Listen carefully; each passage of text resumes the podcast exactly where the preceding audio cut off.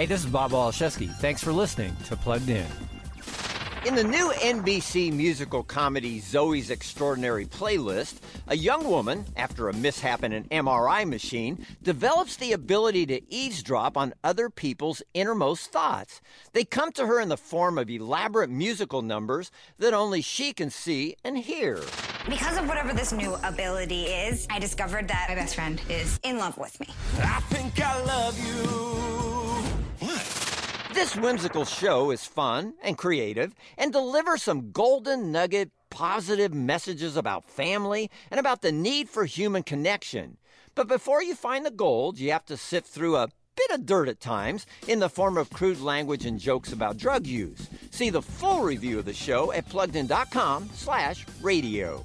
I'm Bob Waliszewski for Focus on the Family's Plugged In.